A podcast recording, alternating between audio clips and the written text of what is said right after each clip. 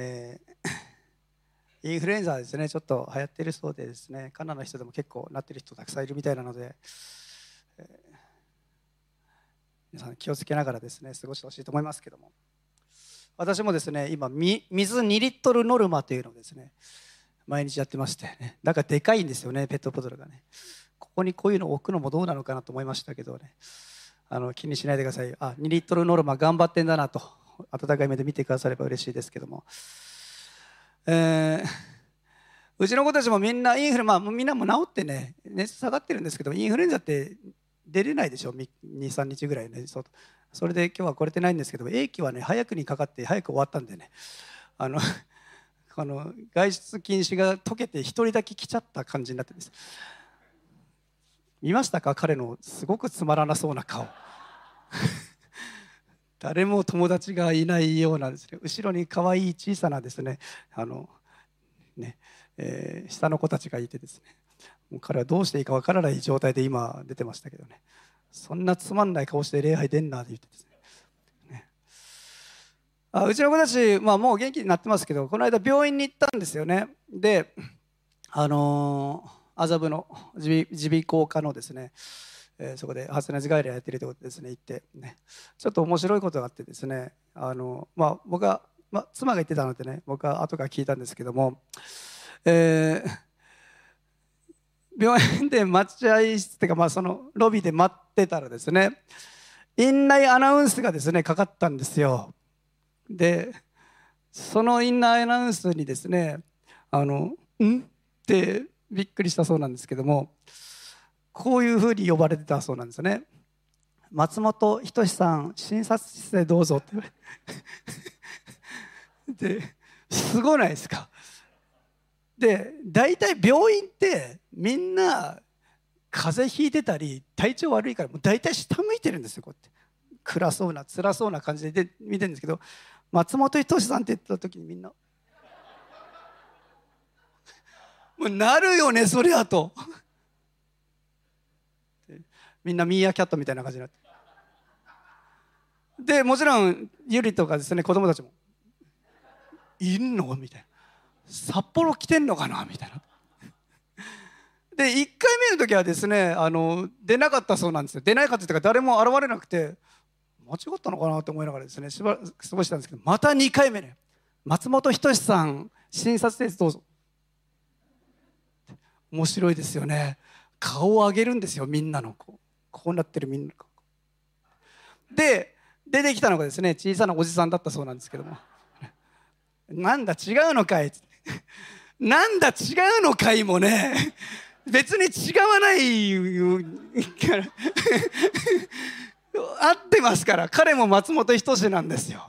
でもきっとその家に帰ってきてから妻と話したんですよ。きっとその松本人志さんはねずっとそういうリアクションされてたやろなと。いろんなところ呼ばれて松本として「え？いんの?」みたいな「違うんかい」違わない合ってんのに違うんかいって言われながらずっと来たんやろうなっつって。なんか変な哀れみの心を持って。僕ら話しましたけどね。何の話やこれ。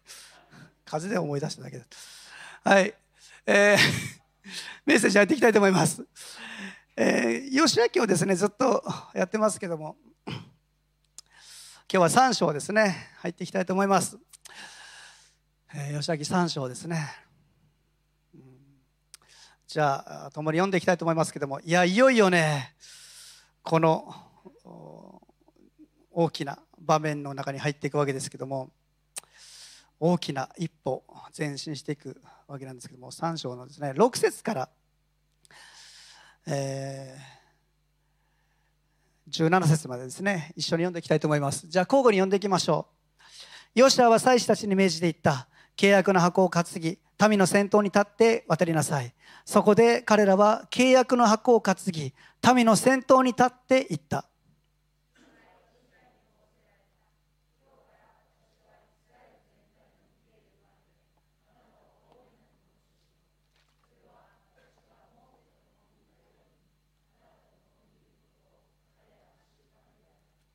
あなたは契約の箱を担ぐ祭司たちに命じて行為を。ヨルダン川の水際に来た時あなた方はヨルダン川の中に立たなければならない。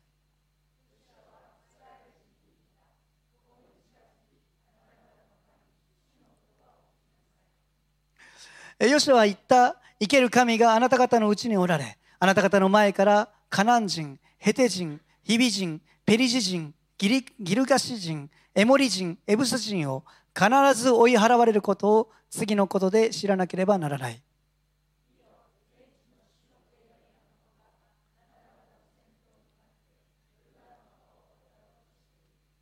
今部族ごとに1人ずつイスラエルの部族の中から12人を選び出しなさい。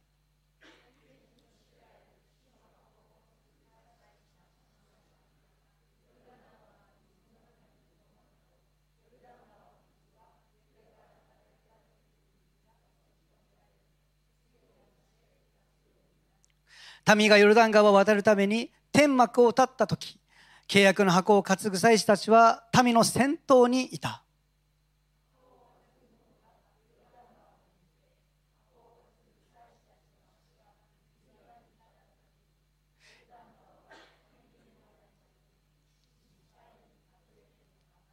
上から流れ来る水は突っ立ってはるか彼方のサレタンのそばにある町アダムのところで席をなして立ちアラバの海すなわち潮の海の方に流れ下る水は完全にせき止められた。民はエリコに面するところを渡った。一緒に主の契約の箱を担ぐ祭司たちがヨルダン川の真ん中の川たちにしっかりと立つうちにイスラエル全体は川たちを通りついに民はすべてヨルダン川を渡り終わった。アメン。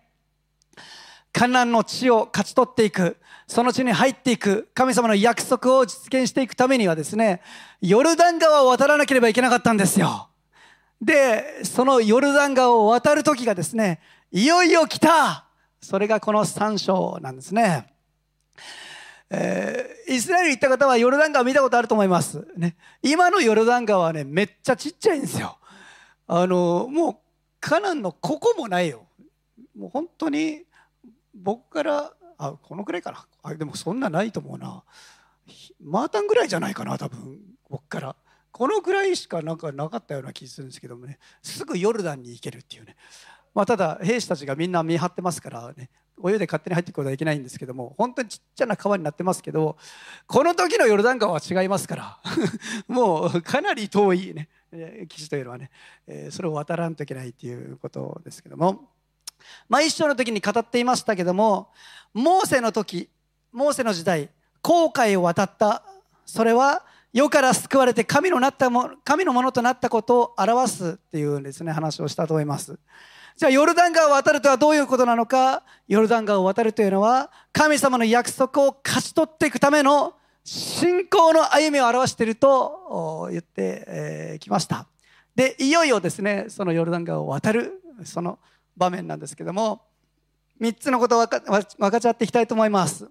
どのようにしてこの川を渡っていったのかということですね。まず1つ目に契約の箱を先頭にしてヨルダン川を渡っていったということです。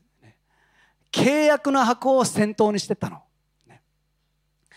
荒野を旅していた時イスラエルの民の前にはいつも昼は雲の柱夜は火の柱があったと聖書に書いています。荒野でどっち進んでいいか分かんなかった。彼らを導いてたのは昼は雲の柱が立って。そして夜はですね雲見えなくなりますから火の柱が立って。そしてそれが彼らをですね先頭立って導いてたって書いてるんですけどもここで彼らを導くのは契約の箱だったわけですよね。それが先頭に立ってそれが道を作って彼らはその後ろを歩いていった。そして川を渡っていったわけです。で皆さん契約の箱ってどんなんか分かりますか？まあ何回も見たことあると思いますけどちょっと一回出してもらっていいですか？契約の箱ね。こういうやつなんですよね。でこの契約の箱の中には何が入っていたのか？知ってます？皆さん。契約の箱の中に何が入っていたのか。この中にはですね3つのものが入ってたんですけどもまず1つ目に10階の10階を記した板ですね。石の板。ね。モーセのあの時にね。わーって神様が書いた、ね、あの10階の石の板ですね。そしてもう一つがアロンの杖が入ってたんです、ね。えー、ちょっとアーモンドの芽が、ね、はがっててますけどアロンの杖。そしてもう一つがマナの入った壺が入ってたそれが契約の箱なんですよ、でこれらは全て何を表しているものか神様の御言葉を表しているでしょう。10回も杖もマナも神様の御声御言葉を表しているものです。それが神の契約の箱の中に入ってたわけです。契約の箱というのは何度も言ってますけども主の臨在を表すものですよね。つまり主の臨在のただ中には何があるのか。主の御声主の御言葉があるわけです。そしてそれが民の先頭に立って民を導いて彼らは川を渡っていったということなんですよね。荒野にいた時は1年に1回大祭司が死聖所に入ってねこの契約の箱の上にあるこのケルビムね羽子になってますけどその間から神様の御声を聞いたってね書いてますけどもね。まさに神様の臨在の真ん中にはいつも御声御言葉があるんです。アメン。私たちが主の臨在の中に入っていく時に私たちはそこで何を受けるのか。主の御声御言葉を聞いていくわけですよね。その御言葉が民の先頭に立って民を導いていくわけです。つまりこれは何を意味しているのか？ここからの歩みはヨルダン川を渡っていくというその歩みは御言葉というレール御言葉という道を歩いていくようなもの。御言葉とが作っていくその道を歩んでいく。道のないところに歩けないところに神様の御言葉が道を作っていく。そしてその上を歩いていくことできる。皆さんそれが信仰の道。それがここで示されていることなんですよね。私これを見た時にああなんかあの場面を思い出したんですよ。イエス様がねえー、先行ってろと言ってですね、え、弟子たちをこの船に乗り込ませて先に行かした時嵐で進めなくなっててうおこんなになってたんですよ。ね彼らは。そしたらイエス様が湖の歩いて渡歩いてきてですねみんなは幽霊だって怖かった。でもその時イエス様が言ったの。私だ恐れることはない。そんな時にペテロがですね主よもしあなただったら本当にイエス様なんだったら私に来いって言ってくださいと言ったでしょ。う覚えてますよねその場面。そしたらイエス様何て言ったんですか？来なさいって言ったんですよね。ペテロはその姿確認したわけじゃないけども来なさいって言ってるんだったらイエス様だから、ね、その来なさいという言葉を信じて湖の上踏み出して歩いていったんですよね。つまり彼が歩いていったのは湖の上というよりもイエス様の言葉の上を歩いていったわけですよ。来なさいと言ったその御声の上をその御言葉の上を。いいですか？皆さんこれがね信仰の一歩なんですよね。私たちがこれから進んでいくその道。それは御言葉が作っていく道です。アメン。御言葉の上を歩いていく。御言葉が作っていくそのレールの上を私たちは歩いていくんですね。皆さんどうですか？何を基準にしていますか？自分の感情を基準にしてるでしょうか？人の意見を基準にしてるでしょうか？世の声を基準にしてるでしょうか？もしそういうことでですね人の意見だったり自分の感情だったりそういうものでいつも決断し選び選択し続けているならば私たちは信仰の道を歩んでいくことはできません。ヨルダン川を渡ることできないの。でも神様が語ってくださった御言葉を私たちの道としていくならば御言葉の上を歩いていくならば皆さんヨルダン川を渡ることはできます。アメン。アメン。二つ目に川を渡るということですね。そんな中で彼らはその契約の箱の後をついてですね川を渡っていったんですけどもイスラエルの民がこの水というものをですねの場所を渡っていく歩いていくというのはこれ初めてじゃないんですよね。何度も言ってますけどもこれはモーセの時も一回やってるんですよ。航海をね。海を真っ二つにされてそこを渡ってったっていうね。でもこれはねただ水を渡っていく同じことの繰り返しじゃないってことなんですよね。ちょっと振り返ってみたいと思いますけどもモーセと共に航海を渡った時これはイスラエルの民が自分を苦しめてきたエジプトの生活をエジプトもろとも海の中に沈めた出来事でした。もう過去の自分たちじゃない。もう自分たちを苦しめてきたその罪の奴隷になってたそれらじゃない。それらもう海と共に沈めてそれはもう滅んでった。そしてこの世のものではなくてもうそこから救われて私たちは神のものとなった。これ救いを表してるでしょう。最初の後悔の時は救いを表してるわけですよ。その世のものから別れてそこから救い出されて私たちはもう神のものとなった。古い自分はもうそこに捨て去ってった。古い自分はもうそこに死んだ。これからは神と共に新しい命に生きていくものとなってった。というのが表すのがこの後悔を渡ったという出来事なんですよね。でも実際はどうだったでしょうか？彼らは後悔を渡った後そのまま神のものとして大胆に勇ましく進んでいったんでしょうか？荒野の生活どんな生活してたか？彼らを思い出してください。彼らの荒野の生活はね荒野の様子はどういう様子だったか？彼らはねいつも不平不満を言ってたんですよ。お腹すいた！肉が食いてえよ！なんでこんなマナみたいのいつも食わんといけないんだ！言うて。水出してくれよ喉乾いた。灼熱の太陽の下で。そして彼らは言ったの。エジプトにはお肉あったよね。お魚もあったよね。聖書ってねたまにめちゃくちゃ細かく書いてるんですよ。ニラやニンニクやキュウリなどが食べられたよねって書いて。そこ詳しくする必要あるって思うけどね。ニラやニンニクやキュウリもあったよねって、そんな食べたくなるかなニラって。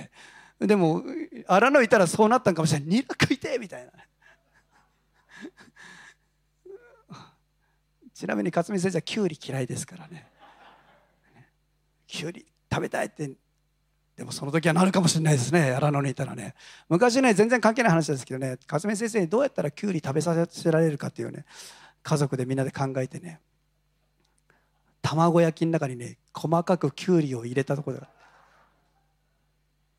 夫妻先生がねやってね美味しい美味しいって食べてて。後からその中にはきゅうりが入ってました。イエーイ。まあ何のリアクションもしてなかったですけど、ね。皆さんも察しの通りね。何もリアクションしてなかった。灼熱のこの太陽の下で荒野で殺す気かとかね。なんでこんなところ連れ出したんだエジプト帰りてとかね。ずっと過去にとらわれ続けたの彼らは。荒野で生活しながら。もう私たちは荒野から解放されてあエジプトから解放されて世から解放されて神のものとなった。これからは新しい命としてイエス様のものとして生きる。でもどうですか。あの時の生活も楽しかったよな。あの時も楽しかったよな。そういう姿って私たちも同じじゃないですか。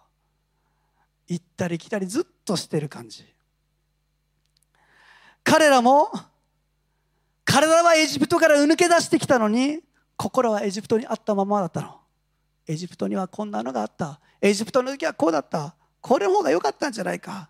古い自分に本当の意味で死にきれてなかっただからみんなどうなったのか。荒野でみんな死んでったんですよ。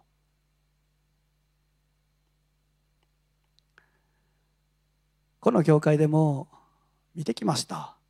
まあ教会というかどこでもそうかもしれないけどイエス様信じて洗礼受けたけど結局世に帰っていく人世に戻っていく人せっかく与えられた救いをせっかく神のことされたのにせっかく洗礼まで受けてイエス様と共に生きていきます。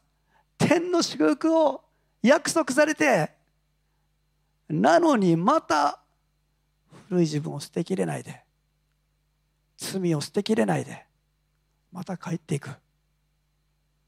またそこにとらわれていく。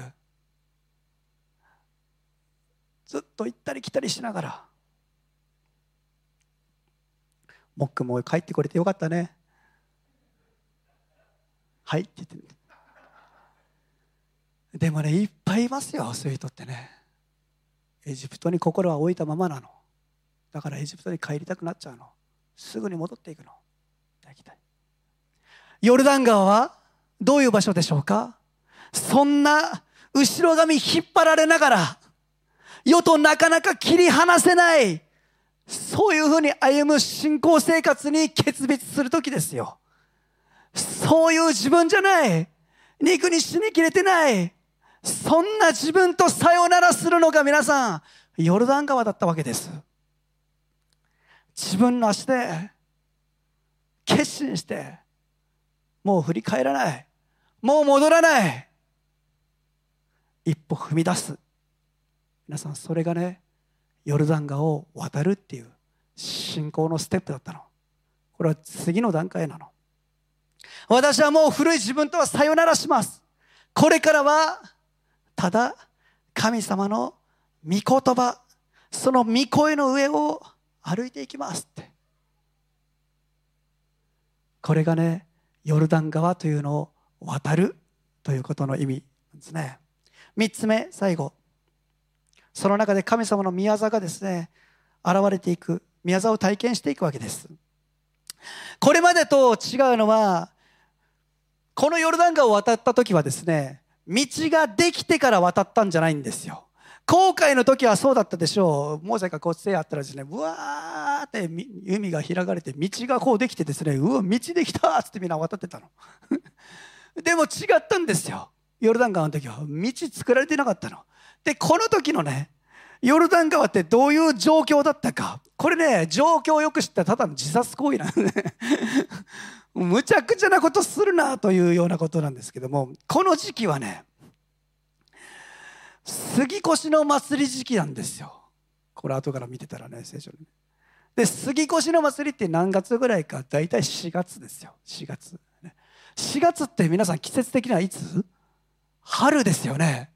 春ってどういう時かって言ったらね雪解けの後なんですよ。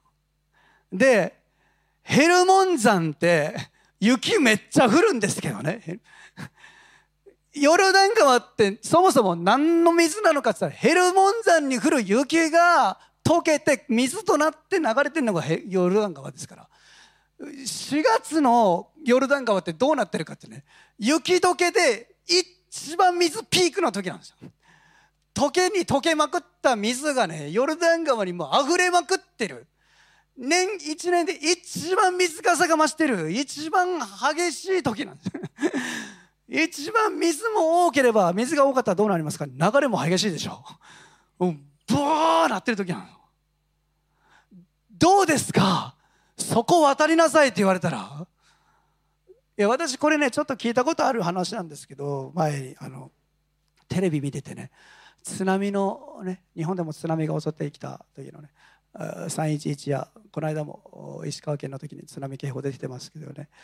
あの津波を体験した人たちの話でね足首くらいの水だったら大したことないと思うでしょう。足首の流れでも結構足取られるそうですね。子供やお年寄りでは足首ぐらいでも歩くの結構大変になってくるわけですよ。それが膝ぐらいまでだったらどうなるか。膝ぐらいまでの水でもね結構しんどいきついんですよね。私一回あのこの川の流れというね賛美のミュージックビデオをですねあの 撮りに行ったことがあったんですよ、まさちゃんに撮影してもらってですね、えー、で翔平とめぐにもちょっとあの入ってもらってですね、見たことありますか、皆さん、そう YouTube ね。でこの川あれ、実は2回目なんですよね。あの2回目のロケだった。あの実は1回目私たち行ったのはね三笠で撮影したんですよ、であれ実際皆さんが見ている YouTube はあれね、あさり側の方なんですよ。ちょっともうちょっと緩やかな川だったから私たち平野の中で歌ってた。でも1回目行った時ね三笠の川だったんですけど 三笠の方が結構その時激しかったんですよね。雨降った後で。水の流れが結構強くて。で機材とか楽器とか持ちながら私たち水渡ってんだけど石でちょっと滑るし結構このくらいのあれなのに強くて翔平とかがもうこうこうなりながらも結構やばかったんですよ。で膝とかぐらいまで来たらもうなんかもう持ってかれるんじゃないかという恐怖感じましたよねちょっとあの時ね。いやそうなんですよ。であの向こうの岸について取ろうと思った時に私もう結構びしょ濡れになってて。もう疲れ切ってたりとかしてこのテイク使えないなっつって。あれ2回目のテイクであさりがこんなもんでもね結構持ってかれるんですよ。津波の人たちの証言では膝でも大人は結構でもきつくなっていく。腰腰ぐらいの高さもう流されますって。大人でも流されるって。勝てないんだって。皆さん水ってね。それほどの水圧と力半端ないですから。この時のヨルダン川それどころじゃないですよ。多分足届かない。それがねバーン流れてるんですよ。うわー流れてる時にねよし渡っていこう。なるかそんな。ある意味後悔渡った時よりもきついでしょう。嘘でしょうと。きっとざわついたでしょ。イスラエルのため嘘でしょみたいな。どうするんこれ。よしやどうするんこれみたいな。感じわーなってんの。契約の箱を持って。イスラエルのためにとっては一番大事な箱を持った祭司たちがね多分プルプルしながら緊張しながらね進んでいくわけですよ。え大丈夫なんか？これバーなって箱バーなるやろみたいな。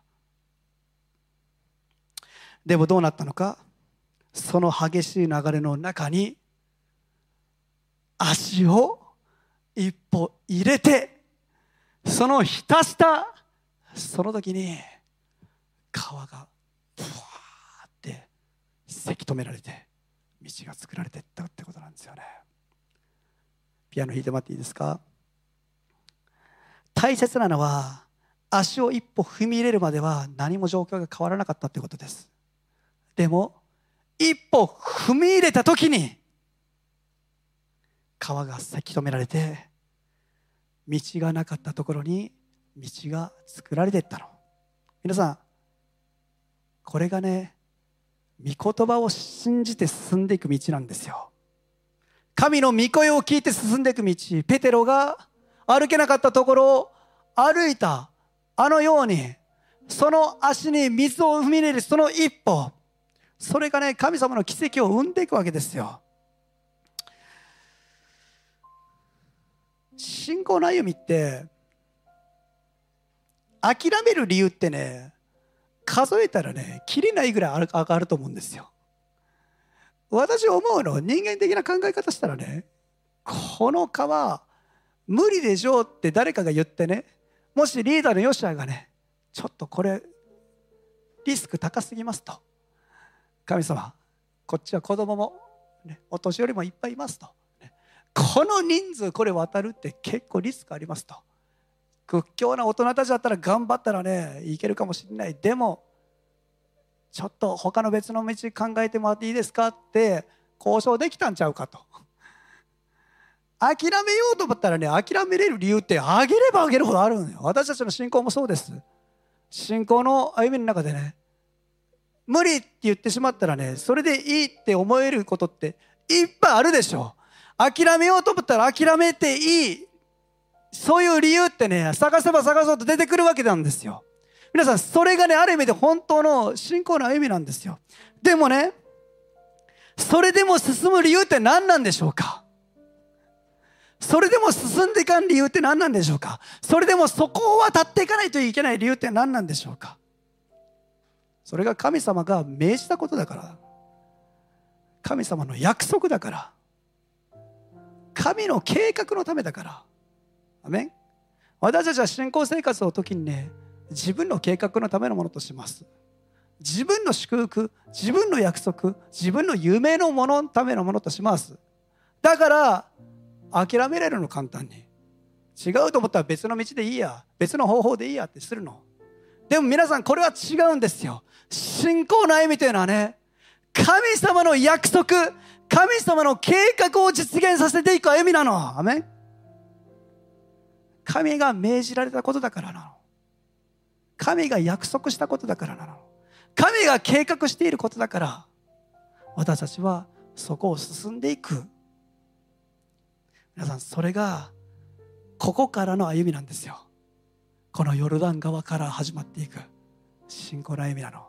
これまではそうじゃなくてもよかったかもしれない。これまではそういう歩みじゃなくてもよかったかもしれない。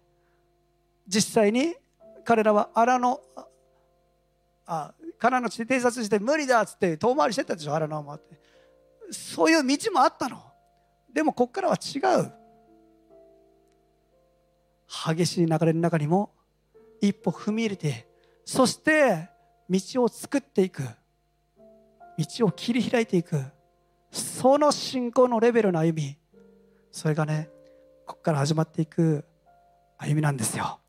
それがヨシアたちが持っていた信仰の歩みなの。次の世代に導かれていく私たちが召されている歩みなんですよ。アメン。皆さん私たちはねこの信仰を持って進んでいきましょうよ。この信仰を持って進んでいきましょう。その先に神の約束があるから。その先に神様の計画があるから。今がヨルダン川を渡っていく時です。古い自分に死にきれてなかった過去罪といつまでもお友達。世といつまでも決別できない。